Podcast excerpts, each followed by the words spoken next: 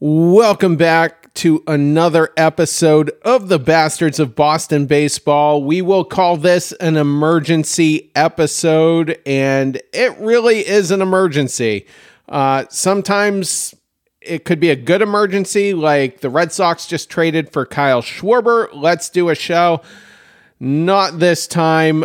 Garrett Whitlock has been placed on the 15 day IL due to irritation uh, of his ulnar nerve. Uh, the clinical term for that, ulnar neuritis. Uh, that's pretty close to the ulnar collateral ligament, which is the ligament that um, leads to pitchers needing Tommy John surgery. So, um, a comparable situation right now. Earlier in the year, uh, Tampa Bay Rays ace Jeffrey Springs actually left a start in the Boston against the Boston Red Sox. I think it was in the third or fourth inning. He had the same problem and consequentially had Tommy John surgery uh, a couple weeks later.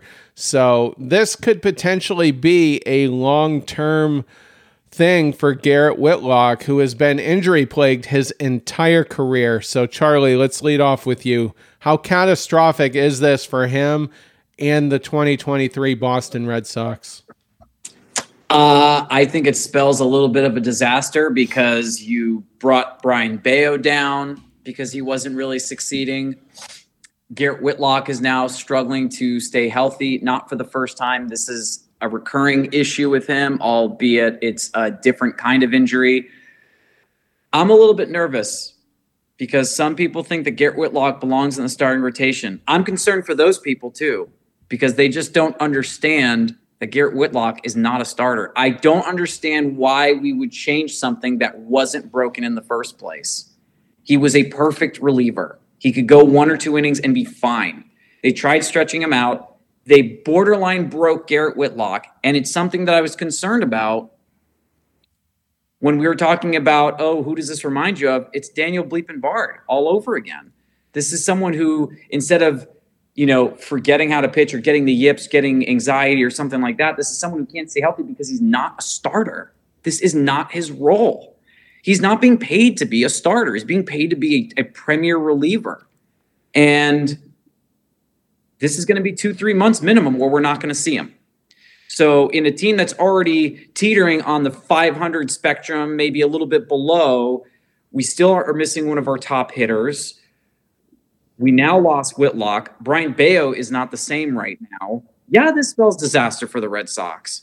We need to we need to figure out what we're going to do. And if Bloom isn't going to get reinforcements, I mean, can you question that this season may potentially already be lost. I know some people are already saying it. I want to stay hopeful that we can fight for something. But I mean, we're eight games, you know, we're seven, eight games out. I'm not looking at the standings in front of us, or in front of me rather, but it's, it's not a fun feeling uh, losing yet another starter. And we're 13 and 13, and I think eight games out. But still, it's the beginning of a, a, spiraling disaster just waiting to happen in front of us because we we can't live like this. Cody. I mean, a spiraling disaster. I think you know might be a little bit alarmist uh, this early, right? You know, he had the this tightness or this tingling, which is a common sensation when when the nerve is stretched over the bone, right? Um, you know, and all of this could be scrapped if we get more, you know, medical imaging and, and we find out that there's more internal damage, right? We're, you know, we're we're always going to be hopeful when a guy goes on the 15 d excuse me, 15 day IL that it actually is 15 days. And if that's the case, maybe this is, you know, on the flip side, optimistic and a reason to have hope that the front office and an ownership will finally look at this guy and say he just doesn't have the durability to be a starter to take the ball every five days and go and throw 80 to 90 pitches, right? You know, let's use this as yet another occurrence in which he just hasn't proven to be able to stay healthy and handle the um, the demands of being a starting rotation type player. Uh, Charlie, I believe you have something you want to add there. I really do. So I said spiraling disaster, and this is why. Your starting rotation consists of Chris Sale, who in five starts has gotten blown up three times, arguably three and a half times. I'm going to say three because he did strike out seven against Detroit. Then you got Pivetta, who's thrown back to back clunkers, albeit we ended up getting a win the last one. Not fantastic. We don't know what we're getting from him. Corey Kluber pitched a great last game, but before that has gotten crushed in three of them. Tanner Houck has gotten probably the most consistent performance, and that's still allowing three runs a game. Brayan Bello is not in the starting rotation. I think it is very fair to say that this is a disaster because you have three guys that haven't figured it out, one who's now injured, and one whose consistent performance is allowing three to four runs a game. I'm going to end it on that one because Terry, I want to hear what you have to say. Well, I'll give Cody one another shot there to respond. I mean, you could say it's a disaster if Whitlock has been taking the ball every fifth day, throwing quality start after quality start after quality start, but he has one quality start on the year. He's got a six plus ERA and he hasn't looked good in any other of his other starts. Right. So, you know, if he was the linchpin to this rotation, if he was the guy we were hanging our hat on and he goes down and we now no longer have that top of the line rotation, absolutely, I can agree to saying that that would be a disaster. It's a disaster for a different reason that our starting pitching isn't pitching to you know to their names or to their values or their contracts that's an entirely different discussion. We're going to stay here and try to focus exactly on the injury that is currently at hand or at elbow whatever you want to call it and what it means for garrett whitlock in my opinion right? And what it means for garrett whitlock is yet again as you mentioned charlie which was very well put he doesn't have the durability to be uh, a long-term starter you know, does he is he an elite level uh, relief pitcher? Absolutely. Could he even do long relief? He's shown that in 21. He did that in 22, and he was fantastic at that. Right? You know, two, three innings if you need it, depending upon what that rotation looks like. He's a great pitcher for that, and he could be that Swiss Army knife out of the back end of the rotation that gives Cora a little bit more managerial flexibility. That would be lovely. I'm hoping that it isn't a long term injury. It isn't, you know, a UCL damage or repair job that needs to be, um, you know, Tommy John. Let's you know, karma cap it, whatever you want to say. Keep that, keep the spirits high. But if we can avoid that, let's use this as a reason to say, hey, man, I know that you wanted to be a starter. I know that you thought you were going to be a starter, but you clearly have proven that you can't be a starter through no, you know, no issue of your stuff. Your stuff is fine. Your stuff is great. Your body can't handle that stress, my guy. Let's, you know, try to get the most out of you. Let's pay you to be a high high leverage reliever, like you said, Charlie, and let's use the talents and the track record of what worked. I mean, he had what um, 70 something, not 70 something appearances in 21, but he had a lot of appearances in 21 and was lights out. And he was lights out all through the postseason, right? We wouldn't have made it to the ALCS knocking on the door of a potential World Series appearance without that guy. Why not make a strength a strength? Like what I just don't understand why why we keep trying to trot him out as a starter. Uh, Terry, uh, long awaited opinion. Sorry. Yeah. So, according to Alex Speier, Whitlock started uh, noticing some numbness a couple side sessions ago. Now, a starting pitcher will have one side session in between uh, each start. So this took place before his performance against the Milwaukee Brewers, in which he only struck out one batter only one strikeout that whole series. So I think you're already in hindsight, seeing how he was affected by this injury, this isn't going to be a short term thing. He's going to miss several weeks at a minimum and possibly the rest of the season. Again, another pitcher just had to have Tommy John surgery as a result of this. So I, I think two months is probably your best case. And the thing that's crazy to me is how this pitching staff was set up coming into the season. Garrett Whitlock has never pitched more than 119 innings in a season in his entire life. So that's a big gamble. You're asking a lot from Garrett Whitlock to go out there and, and give you at least 150. If you can't go 150 innings, you're not a starting pitcher. You you've got no business occupying a spot in a major league baseball rotation. So you've not only lost him in the rotation, you've lost him in the bullpen. He he could be a backup closer. He could be a backup setup man. He could be uh, an every well not every day, but a weekly seventh inning guy. He can pitch any of those roles in any of those innings, and you've lost that too now. So it's a long shot to me that Chris Sale is going to be on this roster all season long. It's a long shot to me that Corey Kluber will be on this roster all year long. So now you've got you've got uh, Nick Pivetta who who will pitch 150 innings. Uh, they might not be great. They might be. Who knows? I mean, he's never had a ERA under like 4.5 for a season.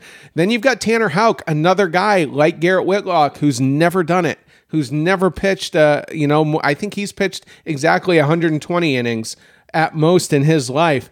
And so, uh, and he had to have back surgery last year. So, big risk here. And then Brayan Bello uh, had a forearm flexor tendon issue, I think. Something, or I should say, a forearm uh, strain earlier on this year. So there's nothing but liabilities in this rotation and and you you look at Bloom's entire tenure, the one saving grace for him was the Whitlock acquisition. That's the thing. That's the thing that the Illuminati always goes back to. You can criticize a lot of the things I just said, but he got Garrett Whitlock.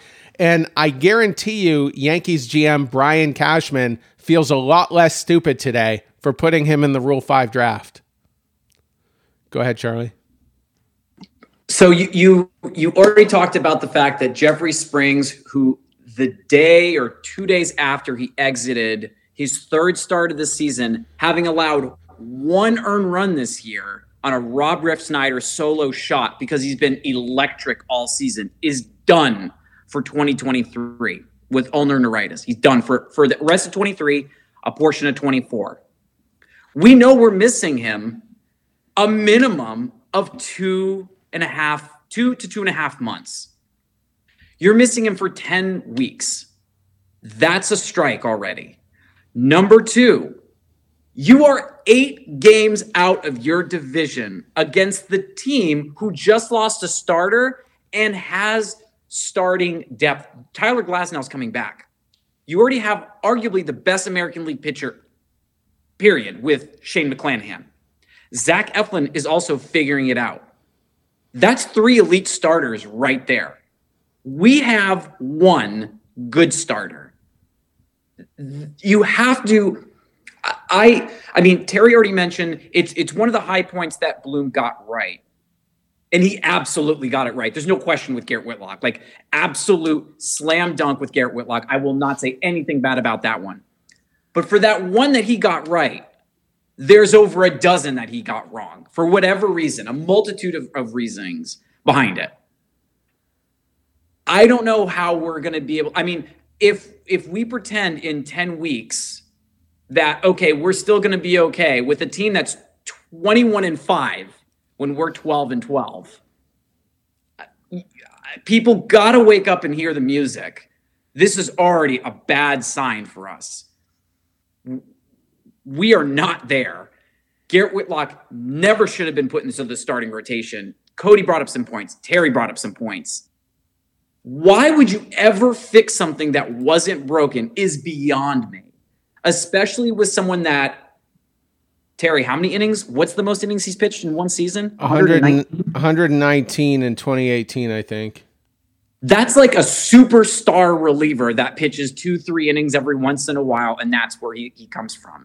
Your elite starters go 200. Really good starters are 175 to 180. Your third tiers are 150. Your baseline bottom feed guys are like 120, and he's not even there. So, yeah, we have a reason. I'm reinforcing my statement by saying, yes, we have a reason to panic. If Garrett Whitlock goes down and Brayan Bello can't come back to to fruition of, of what he gave us in, in 2022, I really want to know what a Bloom supporter's idea of an average, because I'm not going to say superstar rotation, we don't have it unless we buy it. It's not going to happen. What a proper starting rotation will look like with the loss of Garrett Whitlock for a significant period of time. Because Garrett Whitlock is someone that Cody mentioned. I believe he got the first quality start for our season. I think Cody was the first one to point that out. So props to Cody. We have a lot of praying to do if if the goal is to try to get things to work out in our favor. Right now, not looking good. Uh, Cody.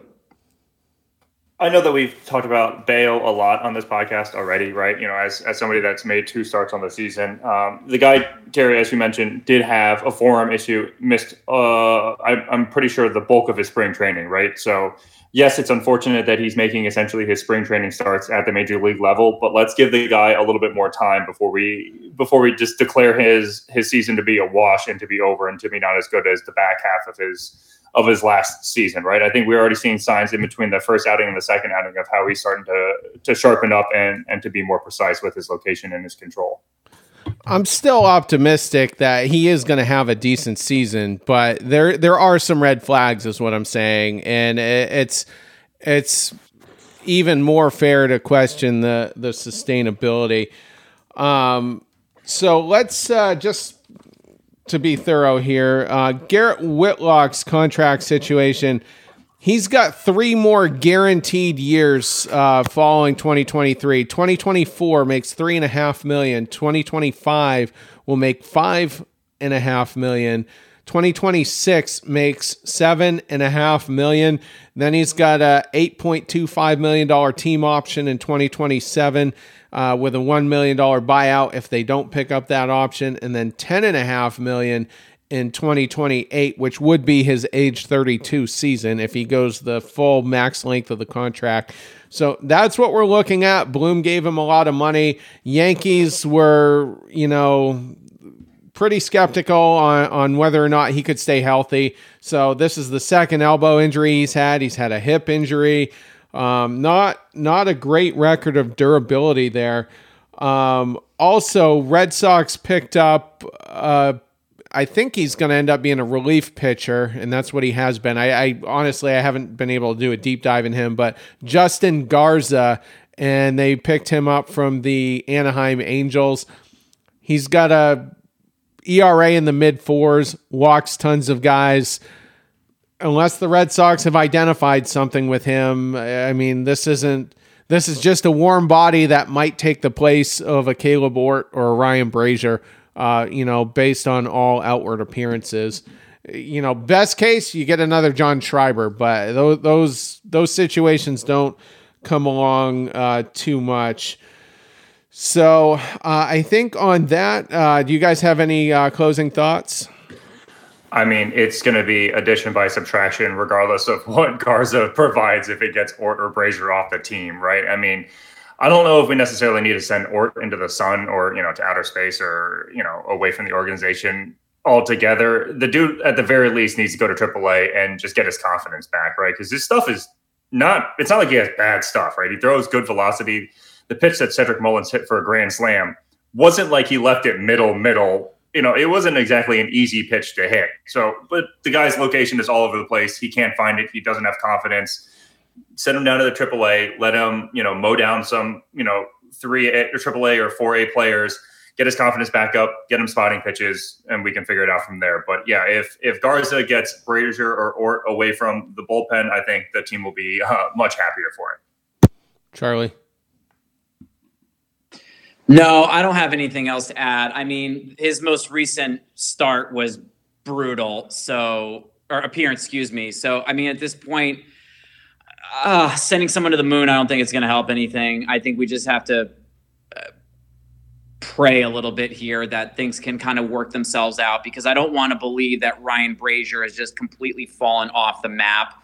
Um, he's had a couple of bad appearances, but you know, outside of those two in Minnesota, all season is be, he's been locked down with like one other blip. So I, I want to believe that Brasier can work himself out. Kaleb Ort also, outside of like one or two blips, has been okay. So hopefully it's just rust and they can work themselves out.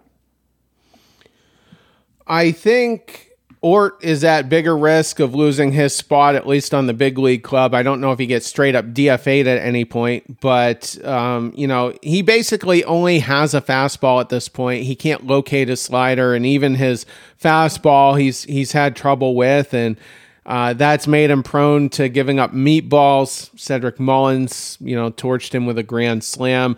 To Brasier's credit, most of his damage comes all at once. He just has a really catastrophic outing and then it's followed up by three or four scoreless ones. I think that's good enough to keep him here, uh, at least for now.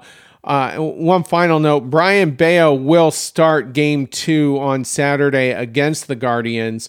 And just thinking on the fly, it's very likely that the Red Sox knew that the Garrett Whitlock, you know, IL stint was coming, and and if so, that makes it make more sense that they sent down Bello, knowing he probably would come up, uh, you know, due to an injury. Because if there's no injury, he has to wait 15 days uh, to be called up. You know, they they do that to prevent manipulation, but again, I think the Red Sox likely knew that Whitlock uh, would not be making his next start and that it would, in fact, be um, Brayan Bello. So just speculation on my part.